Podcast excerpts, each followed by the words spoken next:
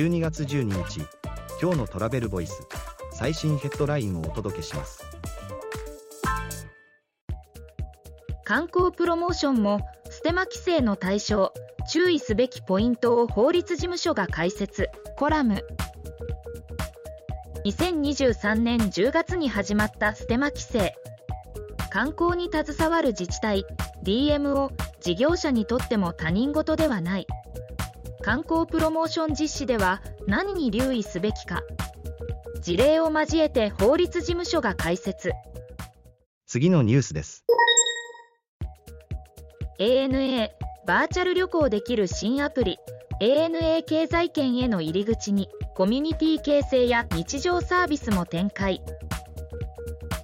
ANA ネオはバーチャル旅行アプリをローンチバーチャル旅行空間やショッピング空間を提供。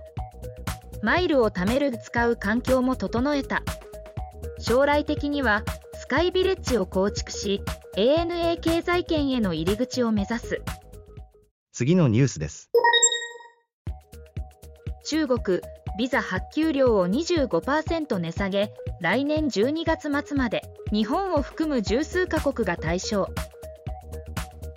ロイター通信によると中国外務省は2023年12月11日から2024年12月31日までの期間ビザ発給量を25%値下げすると発表。対象は日本など十数カ国。中国へのインバウンド旅行者の増加を目指す目的で。記事の詳細はトラベルボイス .jp で。ではまた明日。